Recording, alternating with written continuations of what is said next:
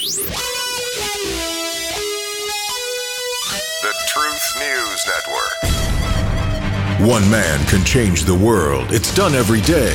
Kepler, Copernicus, Ptolemy, Lister, they all change the world. Interesting that these are scientists. And the hallmark of science is skepticism and a relentless pursuit of truth. Starting to see a picture? Good. And here to clarify that picture for you from TNN, The Truth News Network. Dan Newman. So let me ask you a question to start the show this morning. How skeptical are you? What stuff do you hear? What stuff do you see, read, that you just believe because of who wrote it, who said it, or who's doing it on a TV broadcast?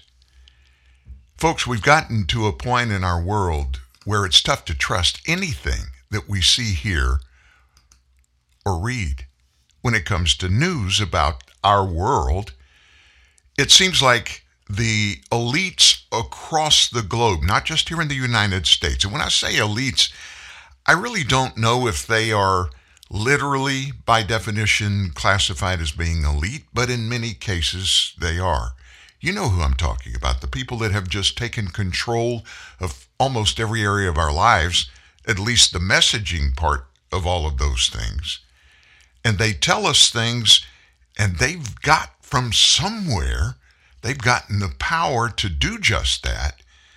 And the expectation every time they open their mouths that we must believe what they say. Why? Not because of factual, not because of being accurate, just because they're the ones that are telling us those things.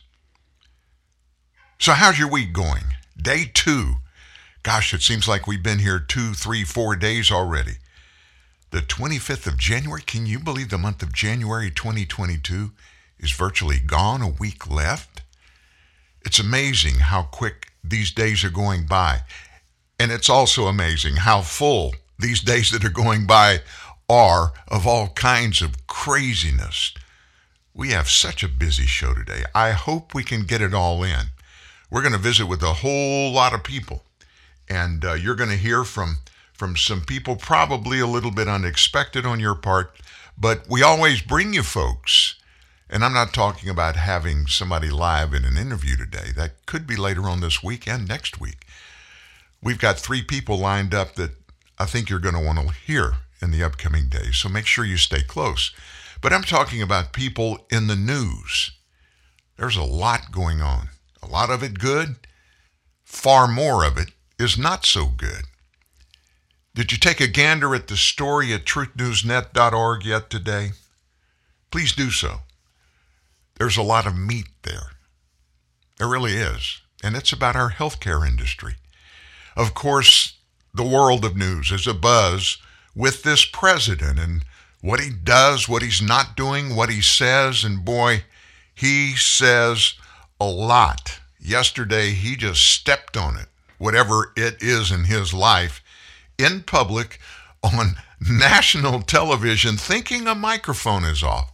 Now, let me tell you, if you've never been in broadcasting, there's one fundamental that everybody in broadcasting understands. Anytime there's a microphone around you, folks, it's on. It may not be on, but treat it like it's on. It's kind of like a gun. Always consider every gun loaded. Well, that microphone sitting in front of President Biden yesterday, it certainly was loaded and uh, he stepped on it, folks, in a way I've never heard any other president do. But he does those kind of things. You're going to hear a little bit. No, you're going to hear a lot about that. You'll hear some stuff from the president himself. And you'll also, we're going to dial it back a year or so and let you hear what he had to say on January 21st last year to his entire administration staff members. It's going to be interesting. It really is. And I don't think we're through it. You heard a little bit about it, but there's more to it than that. What's going on overseas? Well, as I told you last week, folks, we will be in some kind of military action with Russia before this is all over. Now, why do I feel so certain about it? It's simply because of who's leading this government, who's the commander in chief over here. Vladimir Putin doesn't want war for war's sake. He doesn't. But he feels like he's in a position now to strong arm the nation of Ukraine, principally because Ukraine's former big ally, the United States of America, is being led by somebody who is not adept enough to be able to make good decisions, especially good decisions on the fly. Now, he makes decisions. President Biden definitely makes decisions, but he makes most of them on the fly. You know, the sad thing about it is, I've, I've, I've, told you this before, those of you that are regulars. I've told you a mark of good management is not knowing everything about the business you're operating. That's not the way it works. Nobody can know everything. It's impossible. If it's a big business, especially. So, what do you do? The part of your business that you don't know personally, if it's your business or you're in, in top management, don't act like you know it. That's being stupid, folks. What do you do? You go find people that know the missing links, the parts that you don't know that need to all come together and be part of the success of that company, or in this case, the nation. And you put people around you that can fill in the emptiness, the gaps that are there in understanding and knowledge. You give them the power they need to make the choices, to get the job done, and you let them do it. You trust them to do it. If they do it right, you congratulate them. If they fail again and again, you replace them but you always let them do what they know best because that's why you hired them in the first place. But always hold them accountable. Hold everybody accountable. In your life, folks, you may not operate a big business, but you've, you've got a family. You may have a big business. Surround yourself not with yes people, surround yourself with like minded people but not with people that know the exact same things that you do. Fill in the gaps of what's missing, the knowledge, the information. That's what we should do in every area of our lives. Joe Biden does not, has not, is not, probably won't do that. He's got a bunch of yes people in his administration. And every day we're seeing more and more and more about that. A lot of healthcare information out there, a lot of changes going on, a lot of news, and as you can imagine, not all of it, very little of it is good news as it pertains to our pandemic, other than the fact it looks like finally we may be on the downhill side of all of this. Let's pray and believe together that we are. So, where do we start this morning? I thought I'd do it with um, a little novel difference here.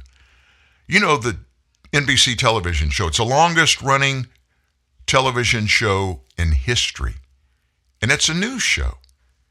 Meet the Press. I, I forget how many years it's been on the air, but pretty much almost as long as NBC's been a television network, Meet the Press has been there. They've had various show hosts, and now it's Chuck Todd. Chuck Todd those in the industry, in the media industry, and I are one. I fondly refer, we all fondly refer to Chuck Todd as Chucky Boy. And it's not in a loving, kind way either. He's, he's got some baggage. Well, Sunday morning, he opened his show, Meet the Press. And I'm, I, I'm not, we're just going to listen to about a minute of this. But you got to understand who Chuck Todd is and where he works.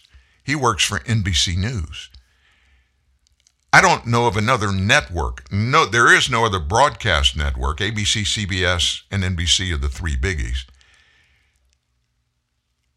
I don't know of another network that is more vile, more anti conservatism, more in the tank for everything liberal and leftist than is NBC. Now keep that in mind when you listen to Chuck Todd do his opening, and this is the most anti conservative, pro Democrat, pro leftist broadcast network. Listen to this opening. And a good Sunday morning. President Biden's news conference on Wednesday was designed to kick off a second year reset of his presidency, cap, recapture his political identity, if you will. But our, MB, our new NBC News poll suggests Mr. Biden does need a reset because he's lost his identity a bit. He's no longer seen as competent and effective. He's no longer seen as a good commander in chief, or perhaps most damaging, as easygoing and likable. In fact, just 5% of adults say Mr. Biden has performed better than expected as president. One of the many lowest firsts and fewest in our poll. And as we kick off our Meet the Midterms coverage heading into November, the NBC News political unit developed what we're calling a midterm meter. It's based on previous election cycles. It's basically three poll numbers you need to know best. I'm going to start with the, perhaps the most important number to understand uh, the direction of the midterms. It's job approval here the president's job approval rating sitting at 43%. If you look at history, history shows that kind of presidential approval rating leads to a shellacking for the party in power. How about the mood of the nation? Well, let me show you this. Right now, our wrong track, nation's on the wrong track number, sitting at 72%. Second poll in a row where we've been over 70%. This is only the third time in our polls history over 30 years where we've had two tracks that uh, were that off. That again would put you in shellacking territory for the party in power. But the one place Democrats are holding up okay is on the question of which party should control Congress. Basically, a dead heat, one point advantage there. But most analysts will tell you Democrats have to be about up about four or five due to their uh, due to redistricting in order to actually hold the House here. So that puts it in the middle. But as you can see two of our three most important indexes is sitting in shellacking territory right now for the Democrats. This is a dangerous place for the party and the president to be at the one year mark of this presidency. A shellacking. I've never heard them use that term when they talk about elections. But isn't it interesting? NBC News came out, and that's the opening in their big show, their multi decade long show every Sunday morning. Meet the press. Chuck Todd didn't sound very complimentary there about this president's job. And there's a reason for it, folks. He just messes up every day, over and over and over. And it's almost like he doesn't care anymore. You would think if he cared, he could make whatever little switches, little changes that need to occur to put him back on the right track. But he either doesn't care or he doesn't understand. Either case, is not good for this president or for any president. How do you feel about what's going on in the nation right now? I mean, are you like most Americans? Literally, most Americans think we're in trouble. We're going downhill as fast as we possibly can, and we can't put the brakes on. We've tried. There's no metal on the brake pads. We just can't get it done. And I don't think we'll be able to get it done as long as this guy's in senior management at the top of the government. I don't see how we can do it. It's almost like he messes up every day things that he doesn't even need to mess up. He says things that he certainly doesn't need to say. And every time he opens his mouth in public, he makes a mistake. It's almost like he's got a whole troop of guys that have shovels walking around behind him, cleaning up after him every time he appears in public. But to be quite honest with you, and to be fair to President Biden, this is not new about him. He's always been that way, ever since he's been in office.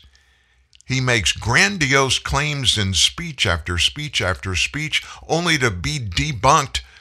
And pretty much, especially when he was in the Senate, pretty much any speech he gave, 20 to 50% of it was riddled with falsehoods. That's not a good thing. I know it's politics, and everybody says, ah, you know, politics, they lie all the time. And we just stop right there. But that shouldn't be the case. It certainly doesn't have to be the case. And it really doesn't need to be the case. We need to be able to trust those who are in charge over us.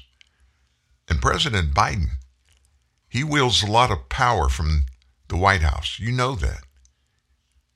You may not like it, but he is the most powerful person on the planet. Whoever sits in that seat is. But just think about him walking around with the guy behind him wherever he goes carrying the nuclear suitcase. Think about Joe Biden. on a whim, accidentally firing some nukes at somebody. That is scary. So let me tell you what we need to do.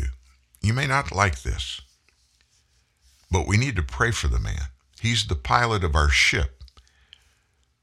And we want to be certain that any pilot on any ship that we're on is going to be successful getting us where we're headed. And looking ahead at November of 2024, maybe we can pray that everything will settle down a little bit and it'll be okay till then, till we can make a change through our voting system. And pray, by the way, that our voting system will allow us to fairly and legally elect somebody to replace Joe Biden. That's a story for another day, isn't it? But don't hate this president. Don't. And I encourage you too to stop making fun of him. Although I got to be honest, I'm guilty. I do it. But he opens himself up so much and he's so ridiculous at some of the things that he says and some of the things that he does. And it's really sad that they literally have to come out behind him with shovels and clean up after him. And boy, did he mess it up yesterday. Did you hear about this? Bret Baier from Fox News kind of sets the stage here. Peter, tell us about this colorful exchange uh, with the president. Just a short time before this show, you, you asked a question earlier this evening. He uh, didn't want to take any questions off topic. He was at an event about inflation, and so I asked one on inflation. You think inflation is a political liability ahead of the midterm? That's a great asset. More inflation. What a stupid son of a bitch. And now we'll just wait to see if the White House has to bleep that on the transcript. Bret? What do the other reporters say about that? Have you talked to them? Uh, well, they actually had to tell me that he said it because I couldn't hear anything over the shouting from the Wranglers. So uh, the clip will now uh, live on. Bret. And infamy. Uh, Peter Doocy yep. live on the North Lawn. Peter, thanks. So there was this briefing by the president in the not in the Oval Office, but in the White House. I, I think it may have been in the East Room. Bunch of reporters in there and the president said, I'm not going to answer any questions about Ukraine, excuse me, about Ukraine. So Peter Doocy asked him, is rising inflation going to be a big deal coming up towards your reelection? And the president, for some stupid reason, lashed out at Peter Doocy, the White House correspondent for Fox News. And he said, What a stupid, SOB on a live microphone. Now, that's pretty bad when the President of the United States singles out a reporter and then says what he said. That's a stupid SOB. Interesting. January 21st, 1921, one day after Joe Biden was inaugurated as president, he had a little gathering in the East Room with everybody on his staff, the White House staff, top to bottom. Everybody was there. Among other things, listen to what the president told those people. We have an obligation, but we also have a great privilege. Very few times does an individual get an opportunity to do something that can fundamentally, positively impact on other people's lives not only here but around the world. You're engaged in and you're working with the most, the most decent government in the world. And we have to restore the soul of this country, and I'm counting on all of you to be part of that. But I'm not joking when I say this. If you're ever working with me and I hear you treat another colleague with disrespect, talk down to someone, I promise you I will fire you on the spot. On the spot. No ifs, ands, or buts. Everybody, everybody is entitled to be treated with decency and dignity. That's been missing in a big way the last four years. You heard what he said there. He's instructing his staff, and I think I found the right spot on the audio. Listen to what the president said. If you're ever working with me and I hear you treat another colleague with disrespect, talk down to someone, I promise you I will fire you on the spot. on the spot. If you ever talk down to someone, I will fire you on the spot. On the spot. That was a year and four days ago. He's forgotten it. I'm not laughing at him, I'm laughing about it. And it's not a laughing matter. The President of the United States should not, I don't care how powerful a person you are, should not do that. It makes absolutely no sense. There's no justification for it, there's no reason for it. I mean, honestly, the question that Peter Doocy asked of the president about inflation being a big deal, it is a big deal, and it will continue to be a big deal. Why didn't the president just answer Peter? Yes or no? Instead, he has to throw out a four letter word. Well, SOB's three letters in SOB. You know what I'm talking about. This president does that again and again and again, and it doesn't seem to matter to him. In all fairness, he did call Peter Doocy, we were told, and he didn't apologize to Peter Doocy for it. What he said, according to Peter, I heard Peter repeat this this morning on Fox News this morning. He said the president called him and he didn't apologize, but he said this Nothing personal, pal. It's not the first time he's done it. He did it to one of the female Fox News correspondents at the White House. He dropped her in the grease in a similar fashion in a White House press briefing. He never even bothered to call her now. Call her. I would think if I was one of the um, feminists in the nation, I would certainly take issue that he reached out and did call a man reporter that he insulted. Why didn't he call the woman? Hmm. Maybe there's some there there. Maybe we need to look into that, right? Talk about start another uproar in this administration, another conflict with people. He doesn't need any more of those. I mentioned in the opening about our story published today, titled U.S. Healthcare Bureaucracy is Killing Us, literally. It's a very important story. And I'm bringing it up again because I definitely think you need to read it if you haven't already. It's full of facts, facts about what's going on in our healthcare. And it's not, uh, it's not flattering in any way, but it's very, very truthful. Again, that's the second time I've brought it up. I know a bunch of people are latecomers to the show every day, and that's okay. I just wanted to make sure you knew it's there, and I'm highly recommending you read it. So, Kamala Harris, our Vice President of the United States, she's right in the thick of everything, isn't she? Well, she will comment about everything, but she's really not in the middle of managing anything that I can see. But she did yesterday warn Russian President Vladimir Putin. She said that um, if Russia and Vladimir Putin violate the sovereignty and territory integrity of Ukraine, there's going to be serious consequences, and we're very clear about that.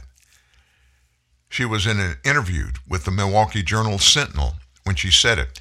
Her comment is the highest level response from the administration on the escalating tensions in Ukraine since Biden commented on it last week. You would think Biden would comment on it every day, but he doesn't. The president raised the alarm in Ukraine after he suggested it was a foregone conclusion that Putin would act in some way to challenge the nation's territorial boundaries. He's done it before. Why wouldn't he do it again? Biden said, My guess is he'll move in. He has to do something. So, despite his handlers, Joe's handlers, their efforts to clean up Biden's comments, shovels got full real quick. Ukrainian leaders have expressed their outrage by Biden's handling of the crisis.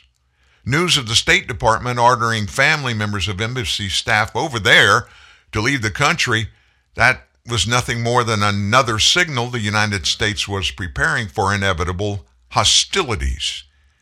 I like that term. Hostilities.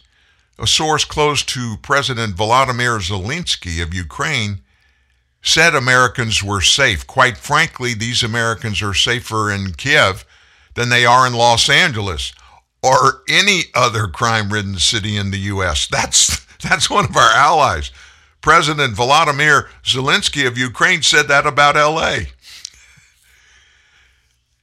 President Biden refused to answer questions from reporters on Ukraine yesterday during an event on the administration's struggle to address inflation.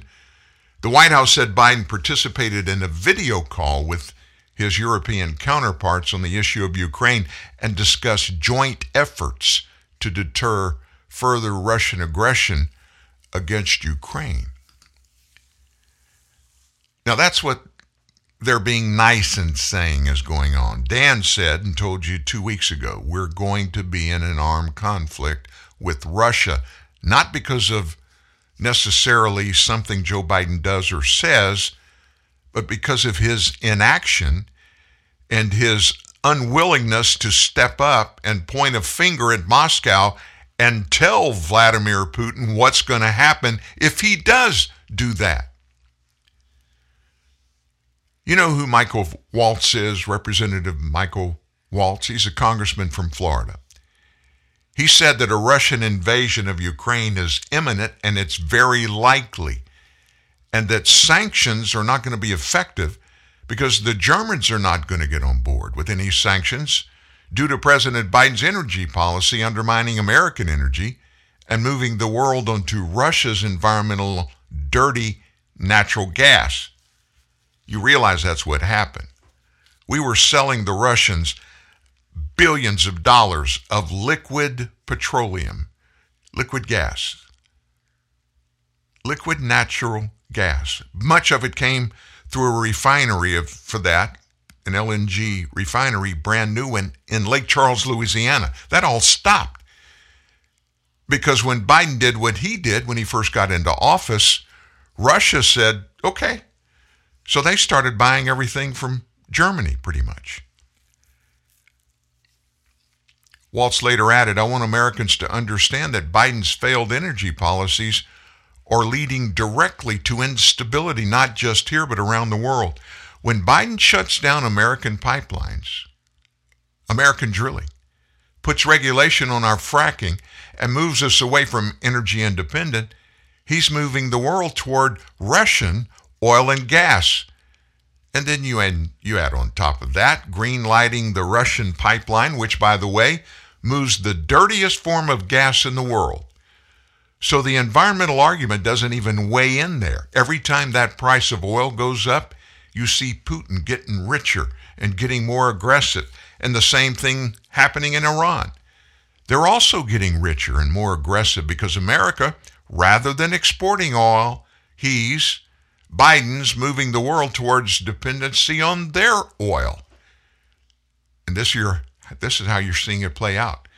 And for sanctions to be effective, which is the centerpiece of Biden and Secretary Blinken's response, it has to be effective in euros and dollars. Folks, money is the only thing that matters to Vladimir Putin. A lot of people are caught up, and we've, tell, we t- we've told you this again and again. It used to be about only money here in the United States in politics. And then all of a sudden, they moved away from it being everything about money. It's now all about power. Why is that? Because with power, especially in the United States, if you control the power, you control the money. You control everything else too. Think about the difference of the United States and Russia. Russia is in horrible economic straits. They have been for years now. And so they don't have that free thing, that spirit, that positiveness that we have here because we just take for granted our economic successes throughout my lifetime in government and among the American people. Russians don't have that. They don't have that perspective. Nobody can stick a, a picture up in front of them and say, hey, this is what we're doing. Look how great we're doing here. Putin's got all the power in Russia. He's probably the most powerful man outside of the guy that sits in the White House in D.C., whoever it is. He needs the money. And Joe Biden's energy policies, we hadn't bought, the nation, U.S., hadn't bought any oil from Russia in years. The month after Joe Biden was inaugurated and shut down a bunch of our energy production in the United States, we started buying oil again from Russia. In fact, the first month, 6 million barrels. The next month, 8 million barrels. The next month, 10 million barrels of oil from Russia. The Germans aren't going to get on board for any of these sanctions if Biden and Blinken try to put some on there. It's too late. And they're dependent on Russia right now. They just had to fire the head of the German Navy yesterday for saying Ukraine will never get Crimea back that Putin and the Russians took in the first invasion of Ukraine, and that we should be showing Putin more respect. So you're going to see a weak German response here, kind of like a weak U.S. response. Putin knows it. And again, that's why he knows he's probably going to get away with invading Ukraine. Now, here's what we're doing. I'm sure you are breathless wanting to know what we're doing about that. Joe Biden has threatened to use export control measures to damage Russia's key industries if they go ahead and invade Ukraine. The administration is eyeing the foreign direct product rule to control exports to Russia of all microelectronics that are designed here with software or technology or produced using U.S. equipment. The rule could target the artificial intelligence, maritime, defense, and civilian aviation sectors from Russia. The export control against Russian industries is expected to be an attractive measure because the U.S. is dominant in software, technology, and equipment in microelectronics. That's what we're going to do, folks. What I just told you is what we're going to do, not what we're thinking about doing. That's the maximum that we are going to do. Meanwhile, Uncle Joe is mulling our options to retaliate against Russia. They now have, they tell us 100,000 troops near its border with Ukraine. I bet you it's about 120 by now. The White House, one White House official said the administration is in discussion with its allies on the actions. Joe talked to him on a conference call, a Zoom call yesterday. No final decisions have been made. But we would start high and stay high and maximize the pain to the Kremlin. That came out of a anonymous voice from the White House. I'm sure that makes you comfortable. The Biden administration has warned against Russia if its troops cross the border. You know that red line? kind of like uh, Obama drew in the sand, called it his red line if Bashar Assad gassed any more Syrian citizens. Well, Bashar said, I don't believe you. He went ahead and did it again. He went ahead and did it again. He went ahead and did it again. That was a Obama proverbial red line. You remember who Obama's padre was in that? Joe Biden. I imagine they think alike on this issue.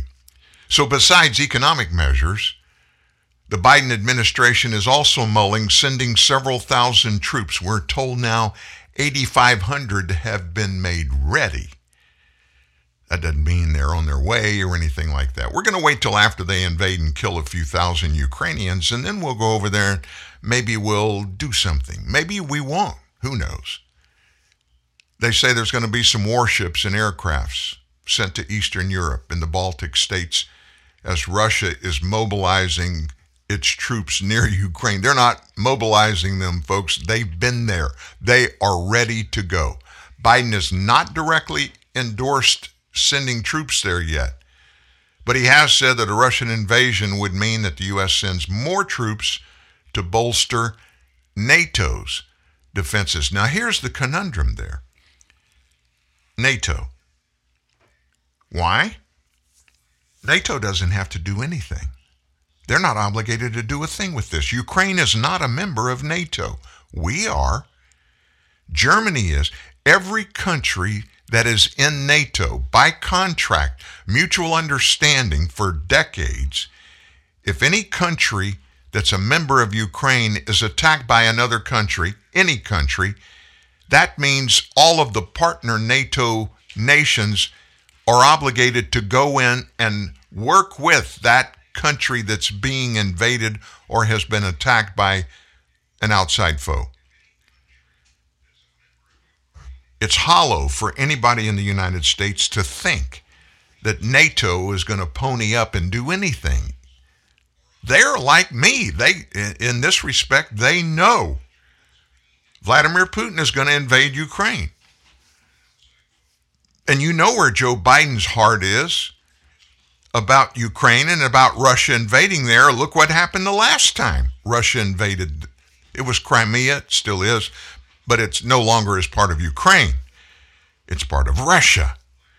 What did we do? They reached out to us and they needed desperately Stinger missiles that are the best um, weapon on earth to use against Russian tanks. They asked for Stinger missiles from Barack Obama and Joe Biden. You know what they sent them? Blankets. They literally sent the Ukrainian army blankets. Somebody corrected me yesterday when I said that. Said, no, there were blankets and sleeping bags. Yeah. They weren't bulletproof sleeping bags, so they that ain't going to work. So let me ask you this. You and I you and I we both know if this happens and when it happens, there are going to be a bunch of bad actors around the globe that are going to be watching it, watching it very closely for a lot of reasons. Bad actors is the key. Who are they and what might they do and where are they are in their thinking? I've got some quote unquote opinion on the matter. I'm going to share it right after this. I think you'll want to hear it. Don't go anywhere. Ah, luxury. The aroma is full bodied, the flavor is decadent, the touch divine, and the drive? Yes, the drive of luxury is simply infinity. Introducing the Infiniti Luxury Test Tour. If you think you are familiar with luxury, you haven't driven an Infiniti. Infiniti of Elk Grove invites you to truly become familiar with luxury and take a luxury test tour. It's like a test drive, but with more luxury. We invite you to drive luxury to luxury, not for an hour or even a day, but for an entire weekend. Your choice. Select your Infiniti and motor off to a luxury weekend in Lake Tahoe or Napa Valley. And yes, all the luxury is on us. Introduce yourself to luxurytesttour.com and truly become familiar with luxury. Infiniti of Elk Grove is literally giving you the keys to a luxury experience like none other. Luxurytesttour.com. Drive luxury, drive infinity. Infiniti of Elk Grove. Expect more.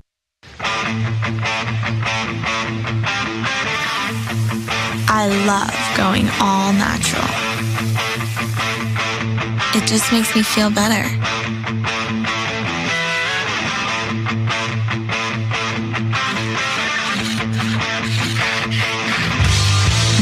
Between me and my 100% all natural, juicy, grass fed beef. Introducing the All Natural Burger, the first ever in fast food, with no antibiotics, no added hormones, and no steroids. Only at Carl's Jr. When your cable company keeps you on hold, you get angry. When you get angry, you go blow off steam. When you go blow off steam, accidents happen. When accidents happen, you get an eye patch. When you get an eye patch, people think you're tough. When people think you're tough, people want to see how tough. And when people want to see how tough, you wake up in a roadside ditch. Don't wake up in a roadside ditch. Get rid of cable and upgrade to DirecTV. Call 1 800 DirecTV.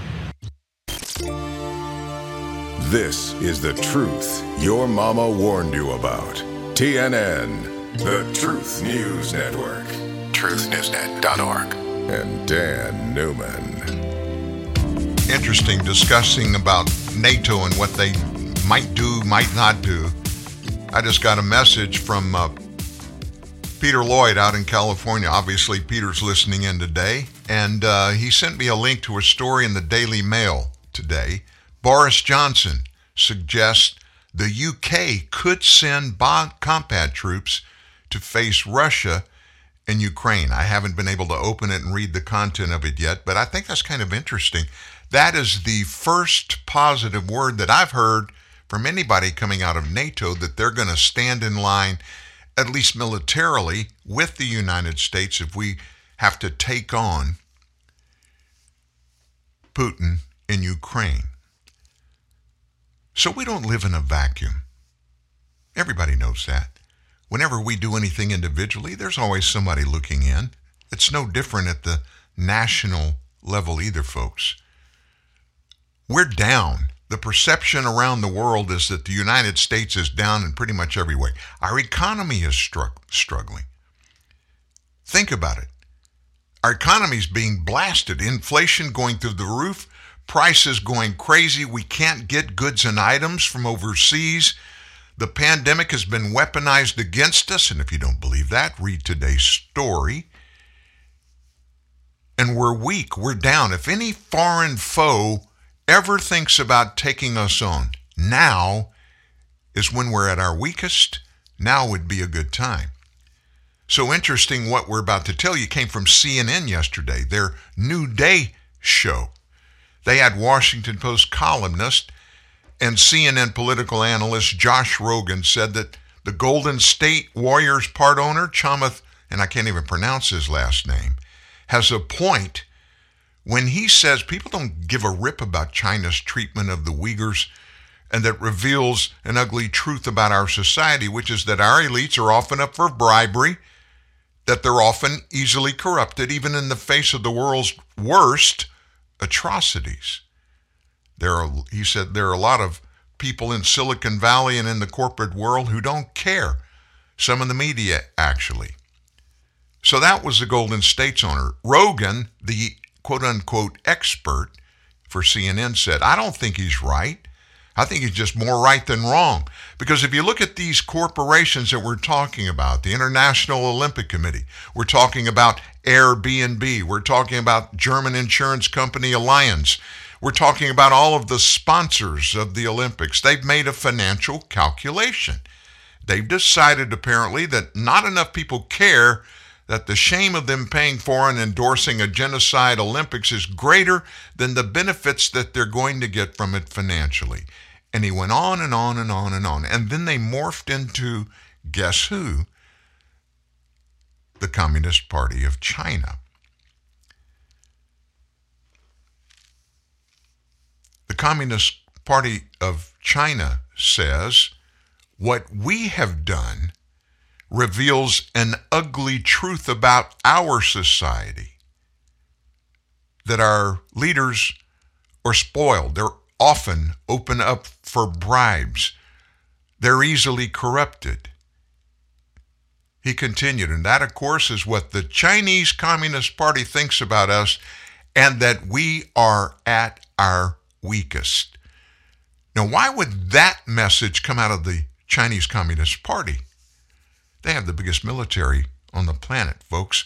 By the way, they are now firmly in cahoots.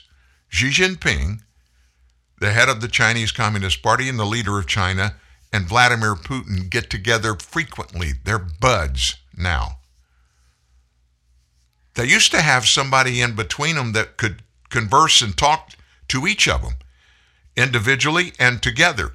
I'm, I'm, I'm not talking about physically together, but I'm talking about during the same time period.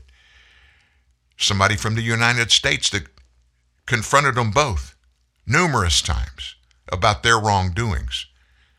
Who was that? Donald Trump. Joe Biden? It ain't happening, folks. We are down. So we've got Russia about to invade an adjoining country, really invade it. They're not afraid of the United States. They have no military respect for us because of our commander in chief. Xi Jinping in China, the same thing. You think they're flying those jets, those fighter jets over Taiwan as show to try to scare the Taiwanese people to death? No, that's a message to DC. That's a message to Joe Biden. I'll guarantee you, here I am, I guarantee you Russia's going to invade Ukraine. China's going to invade Taiwan and take it back because they say it's legally theirs.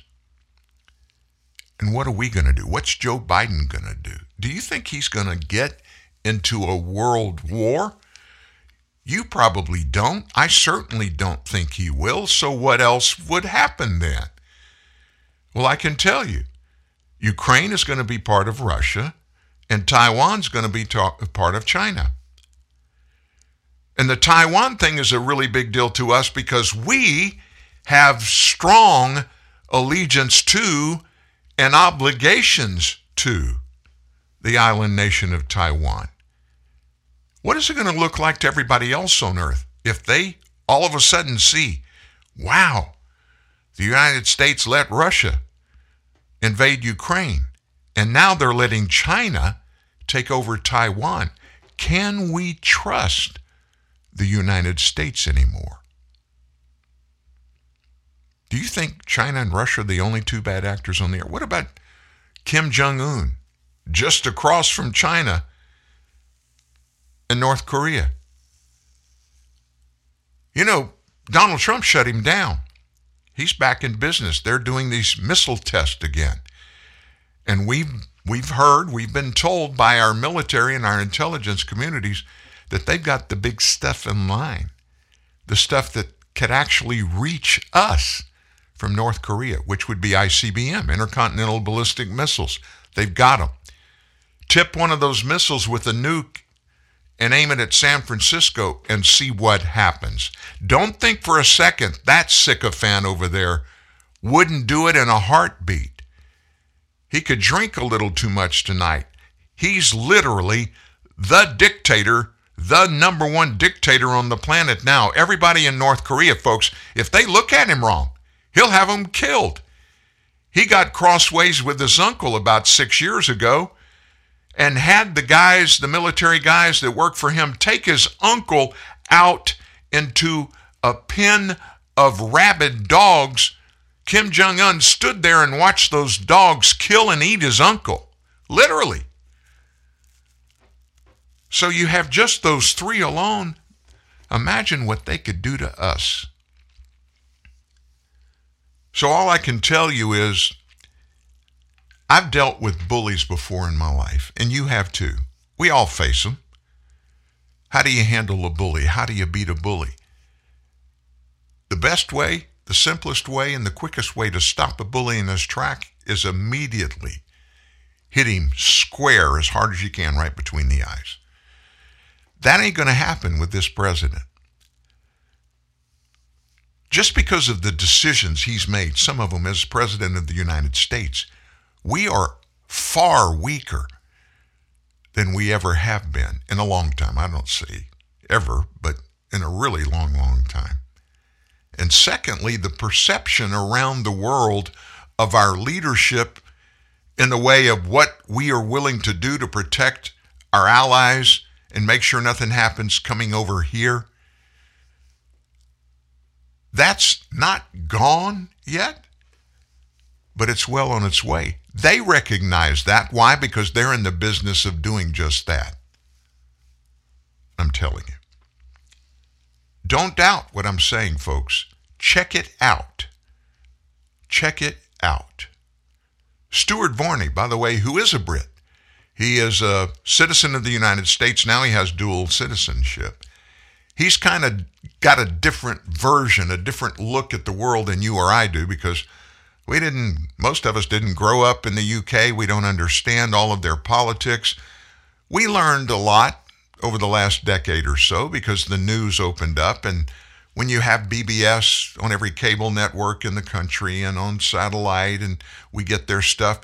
We have friends down in Australia. We play some of their news stories here for you to hear all the time, so we know a little bit more about them. But Stuart Varney, it's always firsthand information is better. He weighed in on not just the Russia situation with Ukraine, but on Joe Biden, period. Here's Stuart from yesterday. This morning, Iran backed rebels again attacked Abu Dhabi. Last night, Chinese warplanes flew close to Taiwan. Right now, Russia threatening to invade Ukraine. Our rivals and enemies are squeezing America. They're challenging President Biden because they think he's weak. These are dangerous times. When the president seemed to okay a minor incursion into Ukraine, he looked weak. Jen Psaki had to walk it back, but the damage was done. The Iranians, or their proxies, have attacked America's embassy in Iraq and used drones and missiles to attack Abu Dhabi twice. No response that we know of from the administration. China repeatedly threatens Taiwan, a close American ally. Overseas, we're not doing well. However, with his back against the wall, pressed from all sides, the president appears to be getting tougher, at least with Russia. He's considering sending U.S. troops to Eastern Europe, not Ukraine, Eastern Europe, and extra ships and planes to NATO. There's also a plan to restrict all important computer chip supplies to Russia. That would hurt, and so would cutting them out of the international payment system. There's a plan for that, too. He has himself to blame for this backed to the wall situation for the past year. His policies seemed incoherent, and his performance in public inspired no confidence. But he is our president, and in dangerous times, it's time to rally around. Let's hope his newfound toughness with Russia works. His newfound toughness with Russia. Let's hope it works. Wow. A lot of perspectives going around here. We've got a lot more to get in here today. Let me tell you what we're going to do. We've we've we've got some information coming out on the pandemic. Uh, we've got some COVID nineteen information that'll probably blow your mind. And next, we're going to talk about President Biden and some of the stuff that he said, specifically things that he said he was going to do, he wasn't going to do, and he talked about some things that um, it shocked me. I'll just give you a hint. He talked about the GOP, the Grand Old Party, the Republican Party, and he talked about it changing he made some comments that I think will put in perspective exactly if you're wondering what he thinks, why he does what he does. I think this will help you understand better what's really going on there. And by the way, I know his cognitive ability is diminished, but there's a lot of stuff going on behind the eyeballs.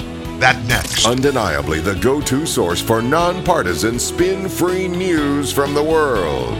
Real truth, real news. TNN the Truth News Network. Northern Tool and Equipment. My girlfriend has given me a pet name. I'm afraid to ask.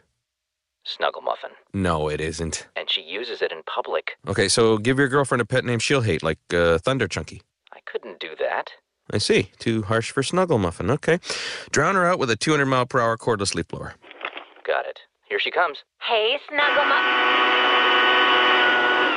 What are you doing, Snuggle? Snuggle!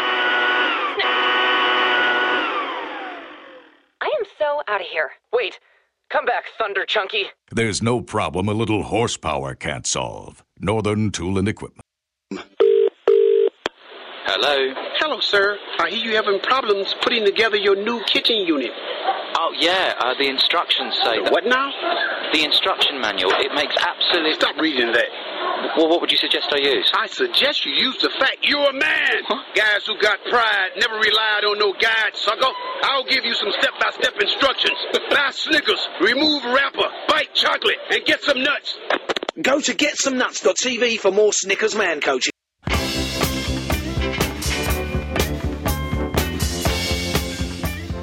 I wish we had time to listen to that whole song, Love Train by the O'Jays. That was a great song, a happy sounding song from the 60s. Uh, but we don't. And we may play the whole thing sometime for you. It's actually a really good song. the O'Jays. You remember them? There was a plethora of those African American groups. Four guys, Gladys Knight and the Pips, of course, it was four guys and Gladys Knight, the Temptations, Four Tops, some great music back then. Every song had a message, and you could understand all the words, and the music sounded good. Anyway, back to President Biden. Before I do that, do you want to weigh in? Want to talk? Want to chat? Want to comment? Call toll free 1 866 37 Truth, 1 866 378 7884. Go on the air live with us. President Biden, you'll remember, he talked during his campaign in 2020 that he was going to make bipartisanship the backbone of his administration. But with year one done and year two set to be dominated by those midterm elections, he's pivoting away from working with Republicans like he ever did, right? He's adopted a stronger tone with the GOP since the beginning of this year, and he said in no uncertain terms this week, he told us the Republican Party had changed ever since he was vice president. He said it's a party that is unrecognizable to him. He said at a press conference earlier this week he was drawing lines of division between Democrats and Republicans. Quote, I did not anticipate that there'd be such a stalwart effort to make sure that the most important thing was that President Biden didn't get anything done. He said that. Of course, he was griping during the news conference. Also, adding of the Obama years, they weren't nearly as obstructionist as they are now. And of course, he brought up a number of Republicans previously willing to work across party lines, like the late Senator John McCain of Arizona, and even back in those days, Senator Lindsey Graham, the president said. The tougher rhetoric makes sense. Why? Because it's an election year where Democrats are looking like it's probable now they're going to lose the majorities in both the House and maybe even the Senate. Biden and Democrats want to play up the contrast with the GOP as they try to beat back anemic poll numbers, theirs, and make the case for Democrats to be in control of Congress. Now, let me ask you this. You look at the landscape yourself. You're living it yourself. You're out in hinterland. You're not in Washington, D.C.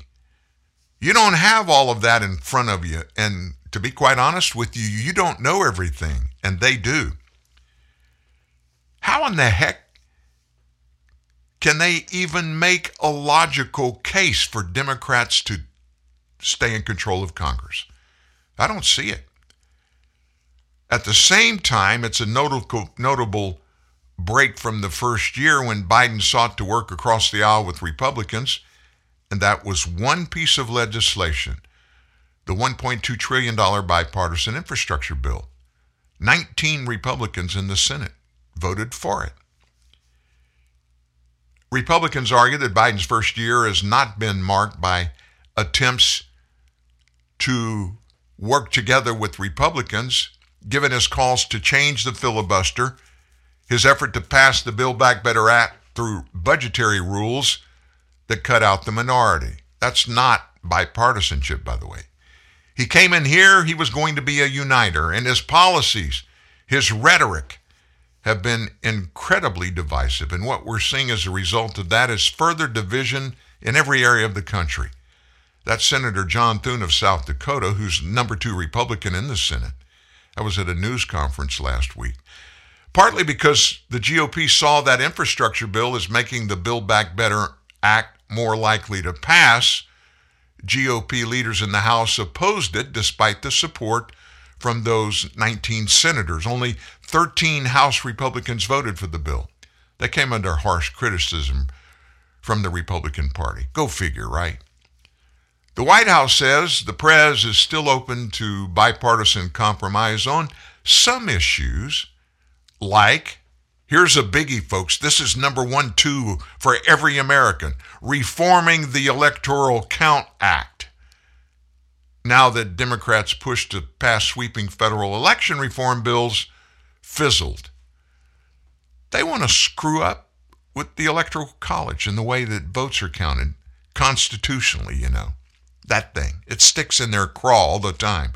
That constitution thing. Jen Psaki on Friday told reporters officials have been closely engaged with bipartisan lawmakers exploring such reforms. You know, that biggie, the electoral college count thing. Let's get another historic piece of bipartisan legislation done. Biden said that on Friday with Ohio Senators Rob Portman, who's a Republican, and Sherrod Brown, a Democrat, calling for the passage of the CHIPS Act right away. But that one, folks, the CHIPS Act, it's below the radar. That type of bipartisan getting together, even on low profile bills, will be more challenging. Why? We're in an election year. The president will never abandon efforts to bring Republicans along on his agenda that has embedded his political DNA. That's from a Democratic strategist named Joel Payne. What can and will change is waiting for Republicans to come along. I think the political realities and the limited political calendar mandate that he cannot afford to wait for Republicans going forward. So, Joel, I'm Dan. How you doing? Let me ask you a pertinent question. What the heck can he do right now? He can't get his own party to support him in many things. The American people don't want him calling any shots. It would have been different, Joel, if the president had really waved an olive branch or came across the aisle and shook hands. Bipartisanship, sir, is not we're going to do everything my way. We really want you to come along and be part of the gang. But if you're not, it's no big deal. We're going to steamroll you. That's not what he said when he was campaigning, but it certainly is what he's doing. Is there a proposal where there are 10 Republicans talking about the Build Back Better bill? I'm not aware of one. Maybe there is, Psaki said. That's not what the president was talking about the other night. What the president was talking about is getting as much, although we're very open to that. But what the president was talking about is we have 50 votes in the Senate. We're going to get as much as we can of the Build Back Better agenda that we can get 50 votes for, she said.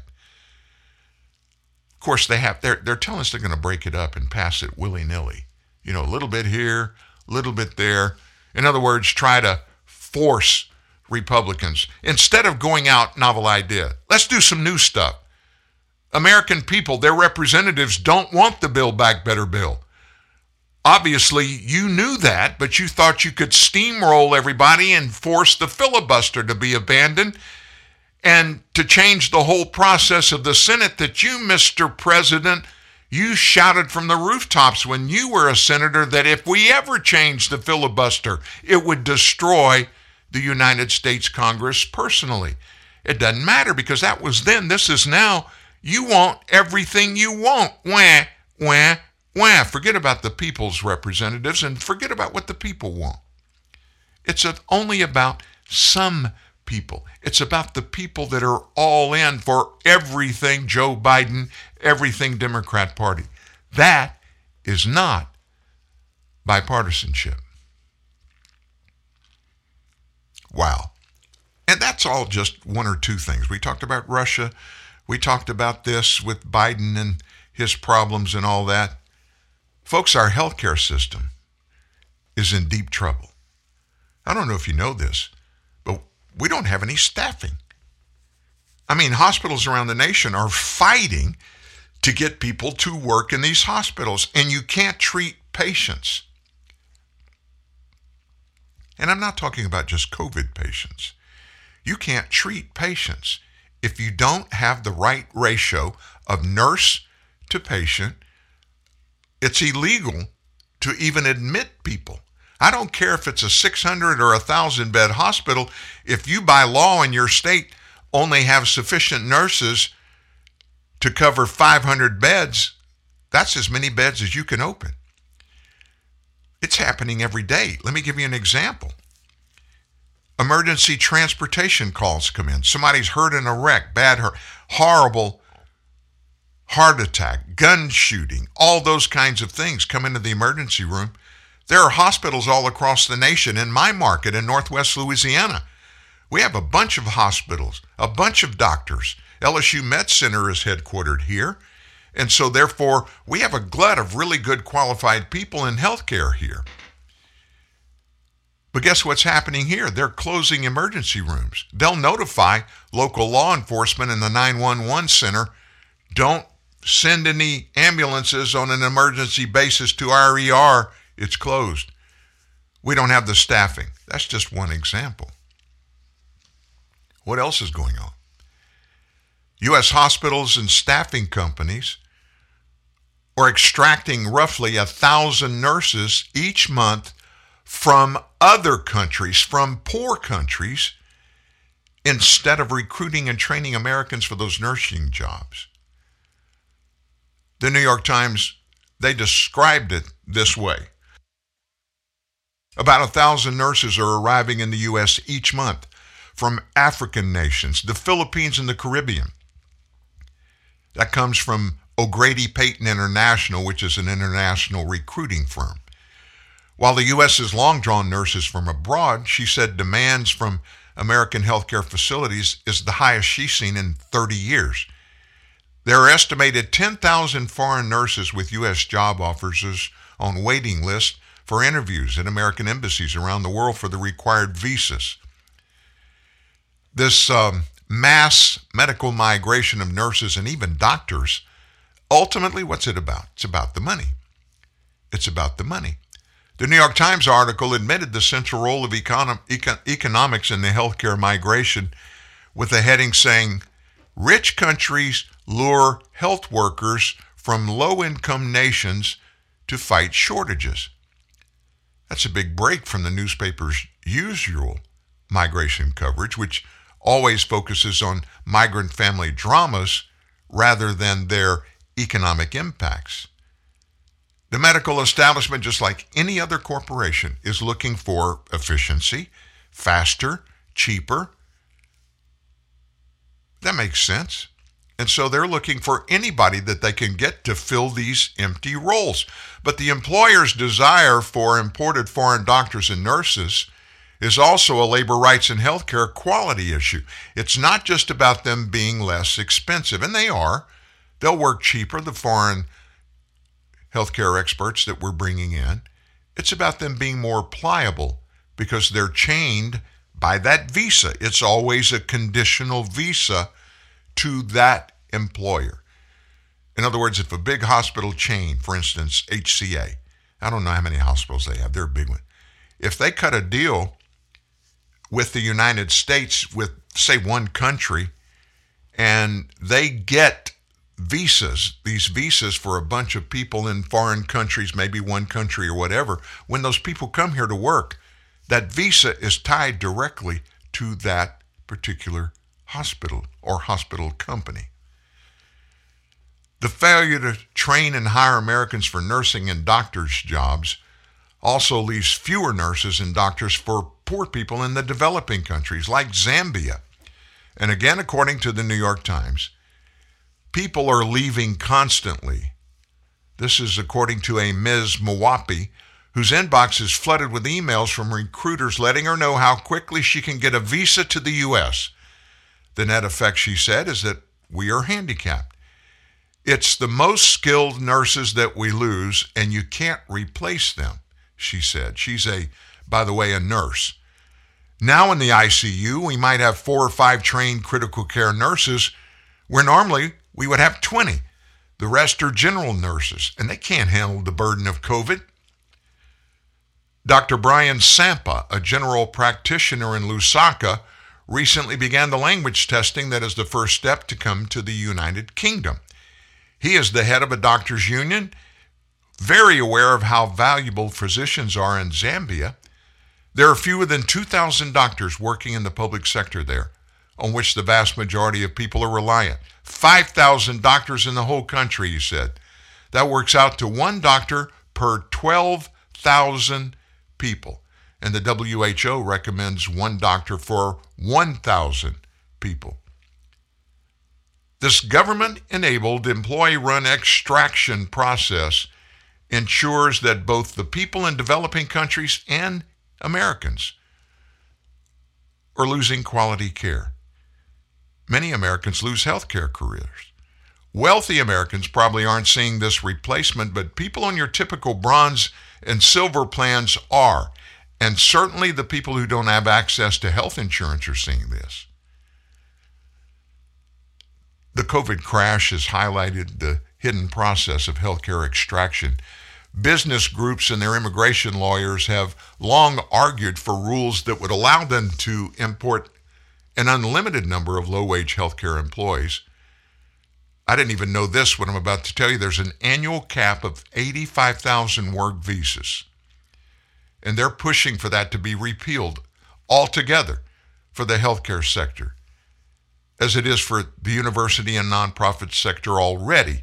That's according to Daniel Griswold.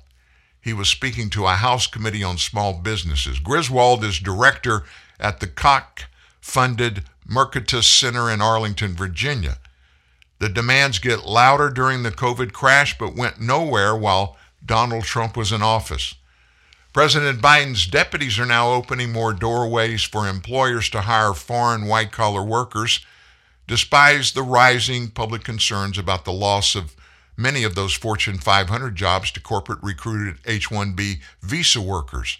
Already, roughly a million and a half U.S. jobs are held by visa workers instead of by Americans, so forcing down wages for many white collar jobs. That's something we haven't heard about. Yeah, we know there are a lot of nurses that are changing careers a lot of people that refuse the vaccine, a lot of nurses. Most every hospital in the nation is understaffed. They're having problems getting them. I know a bunch of nurses. Being in the healthcare industry for 28 years, you can't help but meet and know a lot of things about the whole medical system in the United States. And we have clients, my company has clients all over the country, so things are different from place to place. But there's one unifying thing everywhere labor shortage. We can't get people here to work. And folks, I don't need to tell you this, but I will. Healthcare is a big deal. Health care is a big deal.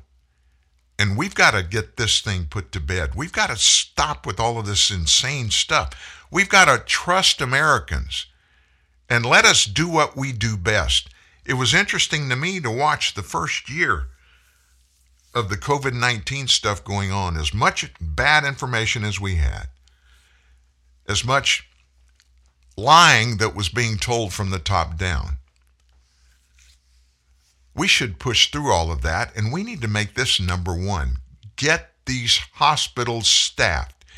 Get them staffed with educated and trained medical professionals at every level and we can do that with Americans if we'll just straighten this mess up and stop pushing people to do things that aren't really truthful things that we need to do. And what are you talking about, Dan? Forced vaccination. You lose your job if you don't get vaccinated. Yeah, I know somebody was going to say.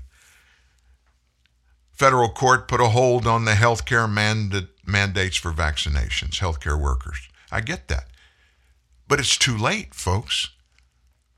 A huge majority of those people, they can't just go to the house and sit on the sofa and watch television. They got to work. They're leaving the industry. That's happening a lot across the nation. They're not going to just flip a coin and up and go, okay, we're back, we're here. Especially not now. This is a unnecessary government created horror show that we're living in right now. And the guy that's running this government, he has no desire to wade into the middle of the fray and do the right things. Nothing. And he wants to point fingers and blame everybody else. He refuses to take responsibility for the stuff that he pledged an oath to do on January 20th, 2021 for you and me, like lead the nation. Joe Biden, I don't want to denigrate him in any way, but I'm going to tell you a fact. As of right now, my opinion of him, he is literally an empty suit. There's no leadership left in him. Everything he does, it's being reactively initiated instead of proactively being initiated. That's not true leadership. That's true following. And that's scary. You remember Sarah Palin? Remember that name? Former Alaska governor. She ran with John McCain when they made their run for the White House. She was his VP. Well, she reacted to HBO host Bill Maher criticizing pandemic protocol during the inaugural broadcast of Fox News Channel's Jesse Watters Primetime on Money, which brings up a point. Have you seen that show yet? Watch it. Watch Jesse. Watch it tonight. He's on primetime. I think that's Central Time, their 6 p.m. show. Is that right? Let's see. That would that would be that would be Jesse at 6, Tucker Carlson at 7, Sean Hannity at 8, Laura Ingraham at 9. That's right. 6 o'clock, Jesse Watters primetime. I watched the first show last night just because I like Jesse a lot. It was full of good stuff. And he's a funny guy. He's much younger than me. And you're going to laugh. He's doing news, serious news, but you're going to chuckle every now and then. What a difference. It was actually, it just felt good watching that show. Anyway, back to Sarah Palin. She was recently diagnosed positive with COVID on the eve of the trial of her lawsuit against the New York Times. And the New York Times, of course, said the virus was being used as a way to control the people. Well, Sarah Palin felt that way, and they were mocking her.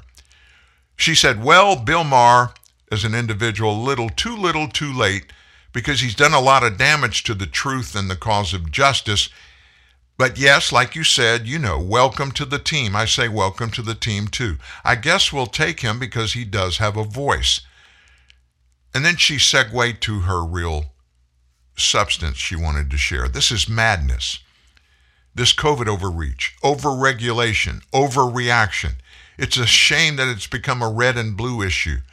I don't know who decided this was going to be one that was going to be politicized and weaponized science, a virus, she said. A virus that has just turned into something that is just something to control the people. Well, that's exactly what it's become, and it's a shame. And I think that somebody like Bill Maher finally gets it. That's indicative of a lot more people coming on board. Folks, this is not a Democrat Republican thing. I'm certain we have a lot of Democrats that listen to this show, that read our stories.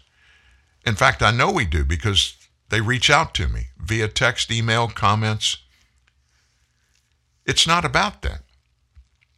It's about finding what's good, finding what's legal, finding what's right, and embracing it all and pushing everything else to the side and doing it as a group.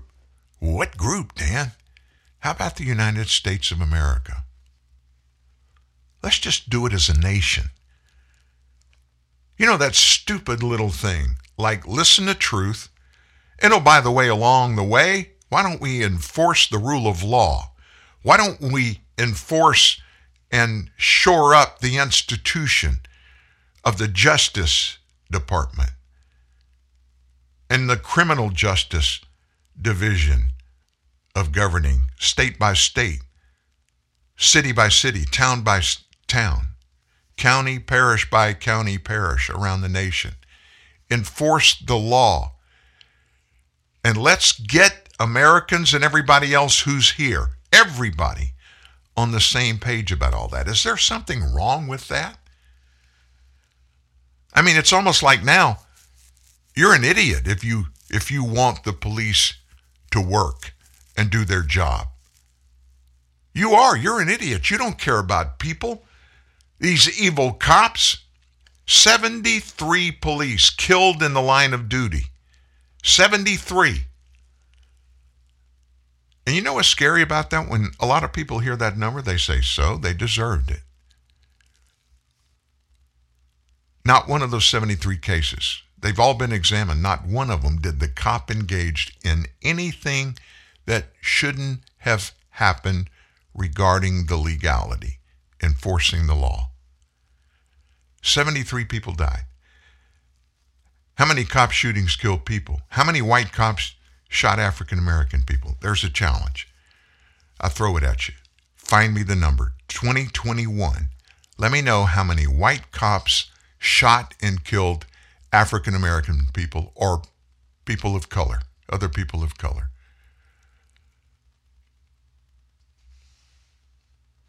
I bet you it's not 73.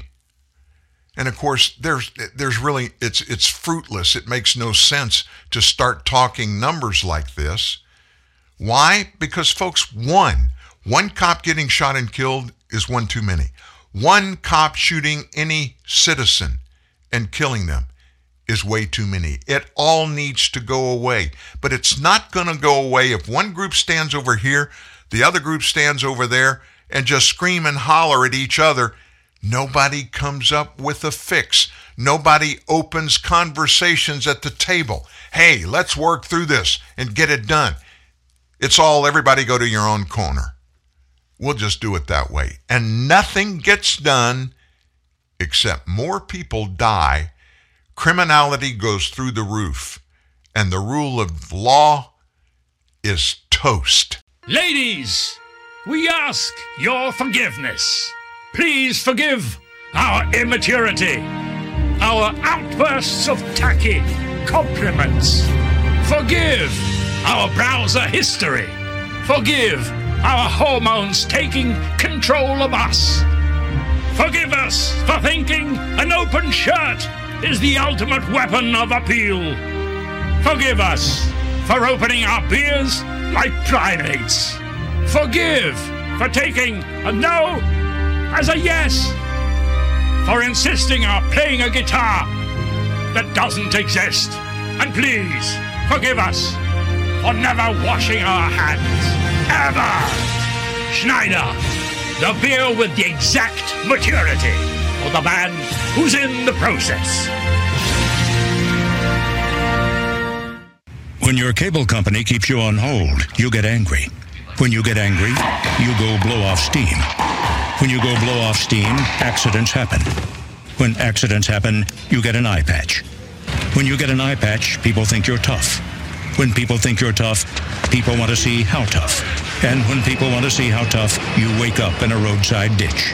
Don't wake up in a roadside ditch. Get rid of cable and upgrade to DirecTV. Call 1 800 DirecTV.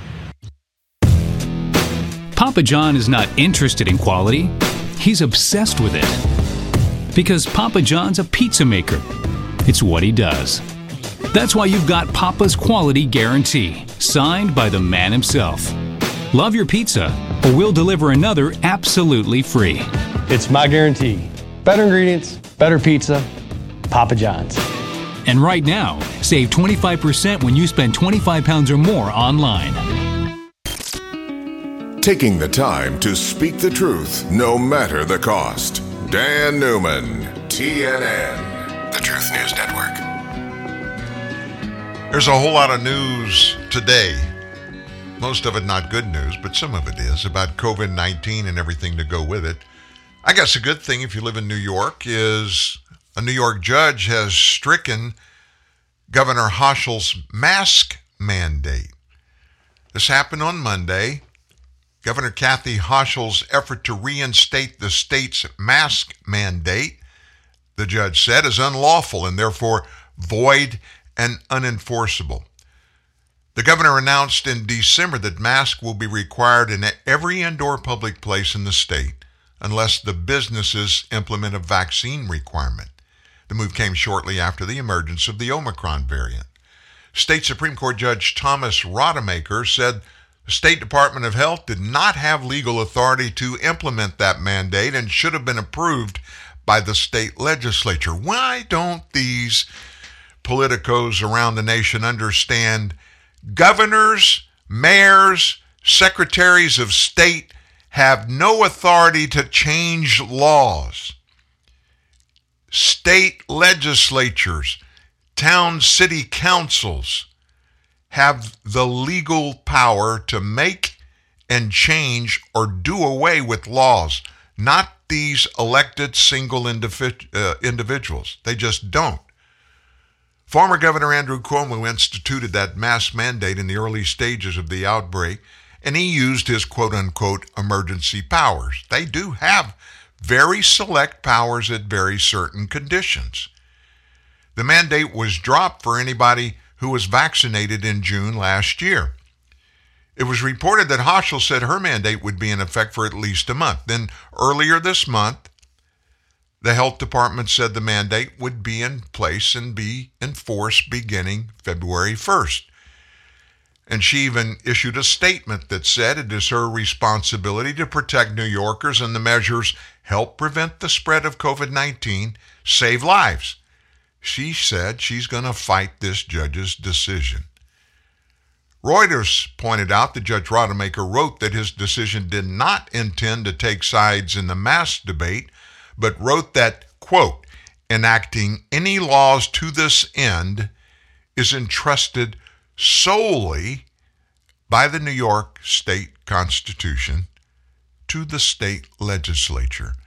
Government alone cannot do it. Why don't these power junkies in these state houses, why don't they understand what the law says? Every one of them took an oath to uphold the laws of the United States and the laws in their com- com- uh, their states. Why don't they just shut up and do what they're supposed to do? I guess the worst piece of news today, this shocked me that this happened. Overnight, the Florida Department of Health announced it is closing every monoclonal antibody treatment site in the state. Now, why would they do that? We were told, Fauci, everybody said it would it would really benefit a lot of people. These monoclonal antibody treatments. The FDA, the United States Food and Drug Administration, rescinded emergency use authorizations for two particular treatments for COVID. They announced this Monday afternoon. It's no longer permitted, they say, to use bamlanivimab, bamlanivimab, and etesevimab, as well as the combination of two more known as REGEN-COV or Regeneron. Why didn't they just put Regeneron? I can pronounce that. Unfortunately, as a result of this uh, decision made by the federal government, all monoclonal antibody state sites are going to be closed immediately. That came from the Florida Department of Health. They said in a statement. So, what that means now, folks, is every healthcare professional, every doctor that was giving these treatments and watching people get their COVID stuff taken care of and taken care pretty quickly, they have to stop doing that. So, what that means is if you're going to keep giving it to those people, now you're doing so illegally and you can go to jail for doing it. So, why did the FDA do it? Their reason. Since data shows these treatments are highly unlikely to be active against the Omicron variant, and because Omicron is believed, and no testing, no testing, no testing, no facts, no evidence, they just quote unquote said it that these treatments are, quote, highly unlikely to be active against the Omicron variant. And because Omicron is believed to account for more than 99% of COVID, current COVID cases, the treatments are no longer authorized. It explained this was meant to prevent side effects from treatments they don't believe will work. No facts, no numbers, no evidence. That's what this FDA does. It is no longer a medical bottle, a body that looks at real medical statistical information that examines laboratory tests that requires, by the way, laboratory testing, human trials, yada, yada, yada. They don't even do that anymore. They're pontificating as politicians. That's all they're doing now. In the future, if patients in certain geographic regions are likely to be infected are exposed to a variant that is susceptible to these treatments, then use of these treatments may be authorized in these regions, they said. So, what adverse reactions are happening after treatments of these monoclonal antibodies? No report of any. No report of any, but yet they use that as one of the reasons for doing this. Florida Deputy Secretary for Health Kenneth Scheppke went on the record saying that the state disagrees with the FDA, particularly regarding Regeneron, noting that it has not been supported by any clinical evidence provided by the FDA.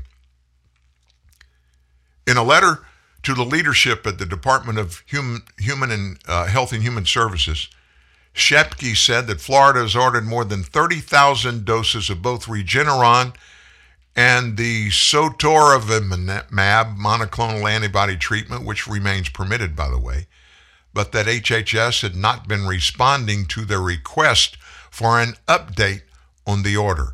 While we were hopeful to immediately connect on this timely and important issue, unfortunately, you were no longer able to accommodate our request for a call today and canceled, Scheppke wrote. We believe the decision to delay our meeting was made with the awareness that this would be announced. Rather than transparent communication from the federal government to states, decisions continue to be made through news cycles, and this actively prevents states from making operational decisions that actively save lives. And as you can probably imagine, Florida Governor Ron DeSantis weighed in and I'm going to quote him here.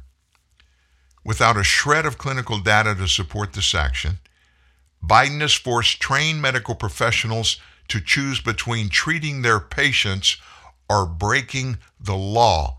This indefensible edict takes treatment out of the hands of medical pros and will cost some Americans their lives. There are real world implications to Biden's medical authoritarianism. America's access to treatments is now subject to the whims of a failing president. Governor Ron DeSantis to the FDA and to the HHS, Health and Human Services Department.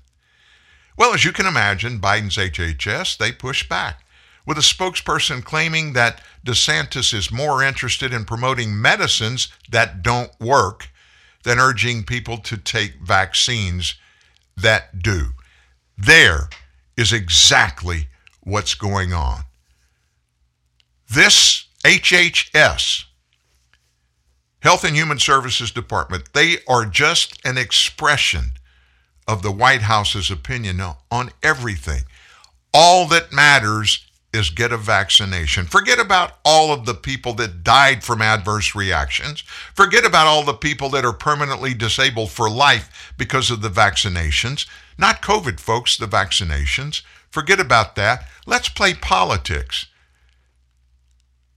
This statement is nothing more than a political statement claiming that Governor DeSantis is more interested in promoting medicines that don't work than urging people to take vaccines that do. Now, color me wrong. Vaccines don't stop you from getting COVID. You can quote me on that one. They don't. People that get vaccinated get COVID. And now, folks, people that are vaccinated, got the two shots, and got the three boosters, are still not only getting COVID again, if you want to call it the warm and fuzzy name that Fauci and his gang gave it, breakthrough infections, that's okay. But what it is, is COVID 19. Some variant maybe, but it's COVID 19. I thought they told us if you get vaccinated, if you get the vaccination, you're going to be fine. You won't even get sick. And HHS actually comes out and just in a defamatory way slams Governor Ron DeSantis, who in his state, more people have been taken care of in every aspect of COVID 19 than any other state. Why? Not because of HHS, not because of the FDA, because the governor stepped in. And he said, I'm going to do what's best for my people in the state of Florida. Novel idea, right? There are more people in the state of Florida and the state of Arizona that are in the biggest demographic of folks that are most susceptible to really bad cases of COVID 19. And DeSantis basically shut the door on that. People started getting well quicker, hospitals emptied, no mask. He pushed back at vaccine, and by the, they're they're lashing out at him because he's not making people get vaccinations. That's really what they want: forced vaccination for everybody on, the on the continent. They go after on a personal level Ron DeSantis. Do you know who the secretary, excuse me, of the Department of the U.S. Department of Health and Human Services is? Not even a doctor. But he's qualified, folks. Why? Because he's a lawyer. and in a Senate committee hearing, he was asked about that very fact. I think it was Senator Rand Paul that confronted him. Oh, by the way, his name is Javier Becerra. Don't ever call him Xavier. He gets offended. It's Javier Becerra. He's an attorney, former attorney general of the state of California, served, I think, one term, maybe two terms in the United States House of Representatives as a congressman. So he knows po- politics, knows it well, knows it from the far left side. He's nasty. I couldn't stand the way that he treated people when he was in Congress and he served on various committees. He always talked down to everybody, and he still does. He's not a doctor, but he's making the decisions like this. He's the one that was involved in the decision making between the FDA and the HHS to make this happen. It's all about politics. And it's not about the people of the United States, the people who are in the headlights of COVID 19 that are trying to live their lives, keep their families safe, keep themselves safe, keep their jobs safe, keep their jobs, and just live and go forward with that free right to pursue happiness that we all are supposed to have according to the United States Constitution. There we go, that Constitution thing again. Where did all this craziness come from? It didn't come from one place, folks. It came from a lot of different places. We'll get into that in just a minute. Americans have been dying at a significantly higher rate over the past two years or so. But there's a scary thing that is being noticed now. COVID 19 tells only part of that story. Among seniors, we just mentioned them about Florida and Arizona. Pandemic could explain the increase in mortality more easily than among younger people, where there's a gap requiring further explanation. Overall, there appears to be three distinct patterns in the data based on age. Among those ages 0 to 17, mortality remained virtually unchanged since 2019 when we didn't have any COVID 19, right?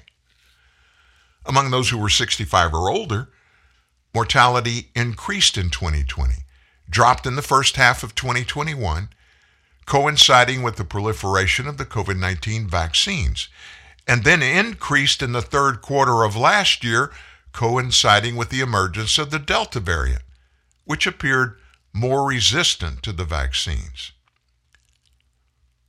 For those age 75 and older, COVID 19 more than explains any increases in mortality. For those age 65 to 74, deaths were on the rise long before the pandemic. Excluding COVID deaths leaves increases slightly above the previous trends. So, why is all that? Among those age 18 to 65, there emerges the opposite phenomenon. After exclusion of COVID deaths, there's a big hike in mortality, and it's still there. The non COVID increase appears more pronounced in the younger age groups and less in the older ones. COVID doesn't seem to be the big killer. that it's been made out to be. There are several factors that would explain at least part of these excess deaths. Drug overdoses skyrocketed in 2020. More than 20,000 more died in the 18 to 64 year old age group than the year before. The CDC's preliminary data for the first half of last year indicates the trend even somewhat intensified. Deaths involving alcohol, not just alcohol poisoning, but also those due to alcoholic cirrhosis of the liver and other alcohol induced causes, have been on the rise in recent years. But the 2020 increase was really significant. Nearly 8,000 more died in 2020 than the year before in the 18 to 64 age group. Last year's data is not available yet. Homicide deaths increased nearly 30% from 2019 to 2020 in the 18 to 64 age group, accounting for nearly 4,000 excess deaths. Last year shaping up to be similarly homicidal based on CDC's preliminary data for the first half of the year. With COVID deaths excluded, and assuming drug overdoses, alcohol, and homicide continued in 2021 at a similar intensity as it did the year before, there was still about 50,000 excess deaths last year in that age group, 18 to 64. What's going on? The CDC and some other experts argue the excess deaths could be misclassified COVID deaths, as well as deaths due to lack of care because of hospitals overwhelmed with COVID patients. They point to the fact that about a third of Americans die at home. Their death certificates would probably be written by attending physicians who may not test the patient for COVID 19. The CDC issued guidance in 2020, I remember the day, June 15th, that, quote, all people suspected of dying of COVID 19 should be tested post mortem. In other words, after they died. But it's not clear to what degree medical practitioners are following through on it. Now, this, this reason may be limited for several reasons. Deaths at home indeed increased with the onset of the pandemic from less than 32% in 2019 to more than 36% the next year. But then the rate dropped again to less than 31% in 2020. If people were forced to die at home because medical care wasn't available, it doesn't appear to have been widespread enough to explain the excess mortality gap. The argument for misclassified COVID deaths usually assumes that the dying person was suffering from multiple ailments and the attending physician failed to note COVID 19 was at least a contributing factor in that death. It's not clear how often that applies to younger people. Younger people, we all know, are generally healthier and among whom COVID 19 deaths are rarer and may stand out more. Finally, the argument appears to use backward reasoning, assuming the excess deaths are caused by COVID 19, and then seeking the supporting logic on how that could be. But guess what else is in this picture?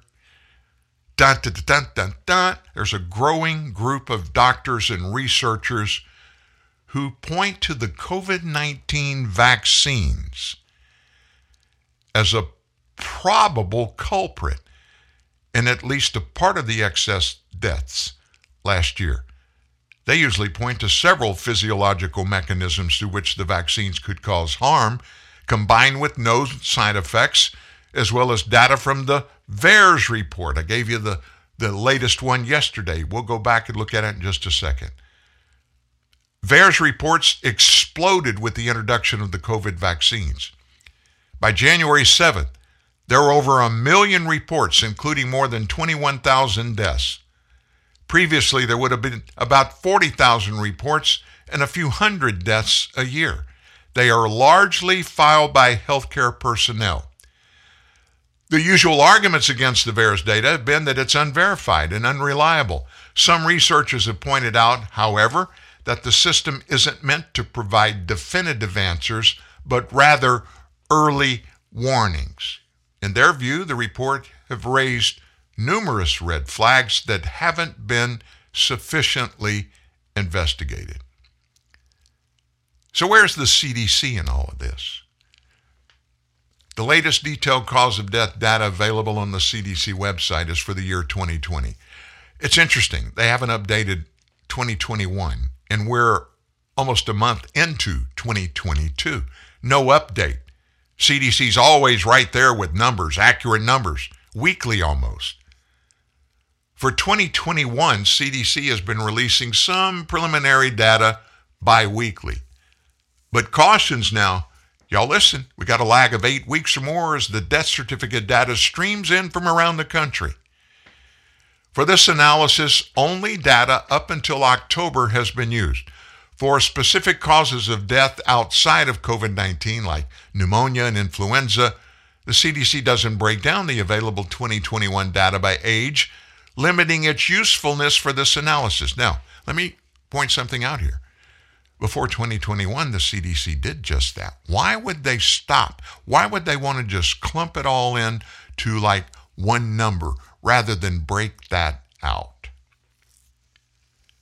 In addition, CDC's COVID 19 mortality data that covers 2021 attributes to the virus all deaths where COVID 19 was marked on the death certificate, regardless whether it was listed as the cause or as a contributing factor. Early in the pandemic, you'll remember the CDC told medical practitioners mark all deceased who had tested positive, and even those with COVID like symptoms but who had not been tested, as deaths caused by COVID 19. Later in 2020, the guidance changed. Untested cases were to be separated, and COVID 19 was required to be at least a contributor factor to be listed on the death certificate.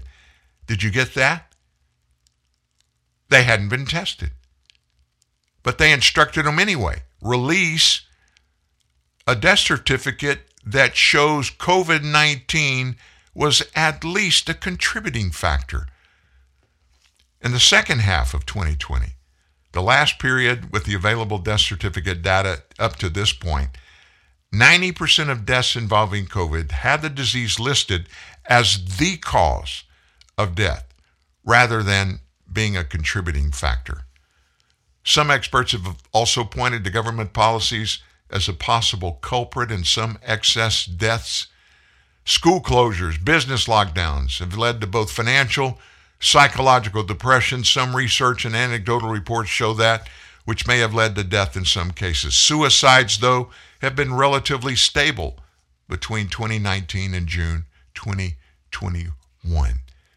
More questions, more unanswered questions, and it seems every day more unwillingness to go get answers to those questions. CDC is a government entity. FDA is too. Let me just say this. You're going to hear from Anthony Fauci right after this break coming up. You don't want to miss this either. But let me say this something ain't right. Numbers don't line up. Answers, answers aren't there. We don't have them. Real government, real leaders would get the answers, especially answers to this. You know that. It's a lot to take in, but when you need a refresher, it's all here. 24 7, 365. Every podcast, every blog. TNN, the Truth News Network. TruthNewsNet.org. What is Coca Cola? Is it an excuse to get together? Since 1886, Coca Cola has been passing on smiles from generation to generation. We've been giving kids scholarships, like the early birds and the all nighters. And you get to enjoy what matters most Coca Cola. Drink up. Ah, luxury. The aroma is full bodied, the flavour is decadent, the touch divine, and the drive? Yes, the drive of luxury is simply infinity. Introducing the Infiniti Luxury Test Tour. If you think you are familiar with luxury, you haven't driven an Infiniti. Infiniti of Elk Grove invites you to truly become familiar with luxury and take a luxury test tour. It's like a test drive, but with more luxury. We invite you to drive luxury to luxury, not for an hour or even a day, but for an entire weekend. Your choice. Select your Infiniti and motor off to a luxury weekend in Lake Tahoe or Napa Valley. And yes, all the luxury is on us. Introduce yourself to luxurytesttour.com and truly become familiar with luxury. Infiniti of Elk Grove is literally giving you the keys to a luxury experience like none other. Luxurytesttour.com. Drive luxury, drive infinity. Infiniti of Elk Grove. Expect more. Boy, I just got some more blockbuster news from the West Coast. Listen to this. Rochelle Walensky, director of the CDC, confirms this. Listen closely. Over 75% of COVID deaths were people that had other serious health issues. I'll repeat that. CDC. Over 75% of COVID deaths came in people with other serious health conditions. That ought to tell us something, shouldn't it? It's like every day. We hear something new, we learn something new. Here's Dr. Fauci, folks. Listen closely. You missed it, so did everybody else. He, Dr. Fauci was asked about this flip, and he said, I'm not going to do the Fauci voice anymore. I'll, I'll get a sore throat if I keep doing it. All right, one more time. He says, he says, Why don't you go back to the beginning? This is Michael Knowles as Anthony Fauci. When I'm telling you wear a mask, keep social distancing, avoid crowds, wash your hands, do things outdoors more than indoors, there's nothing political about that. That's a public health message that we know works.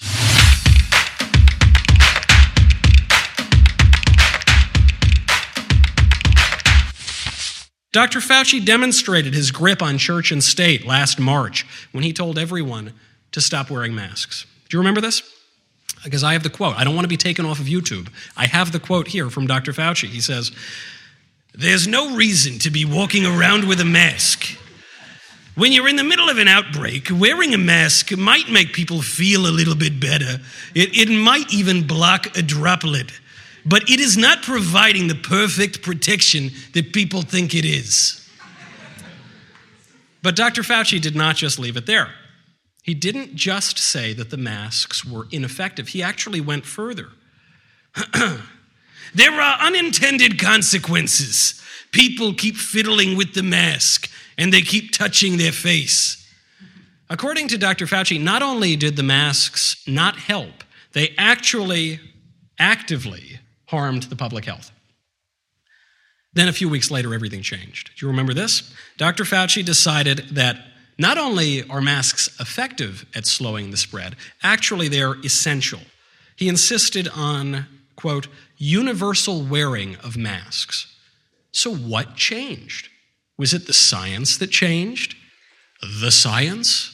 No, it was not the science. Even, even Dr. Fauci admitted that. He said, all right, one more time.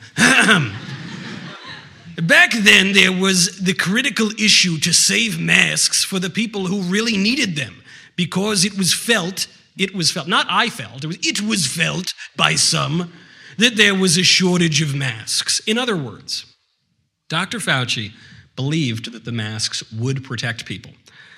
But he considered some people more deserving of the masks than other people, so he lied to the public and told them that the masks would not protect anybody so that there would be more masks left over for his fellow public health workers. The decision, as he admitted, his own words, was not primarily scientific. The decision was primarily political. But Dr. Fauci couldn't quite admit that.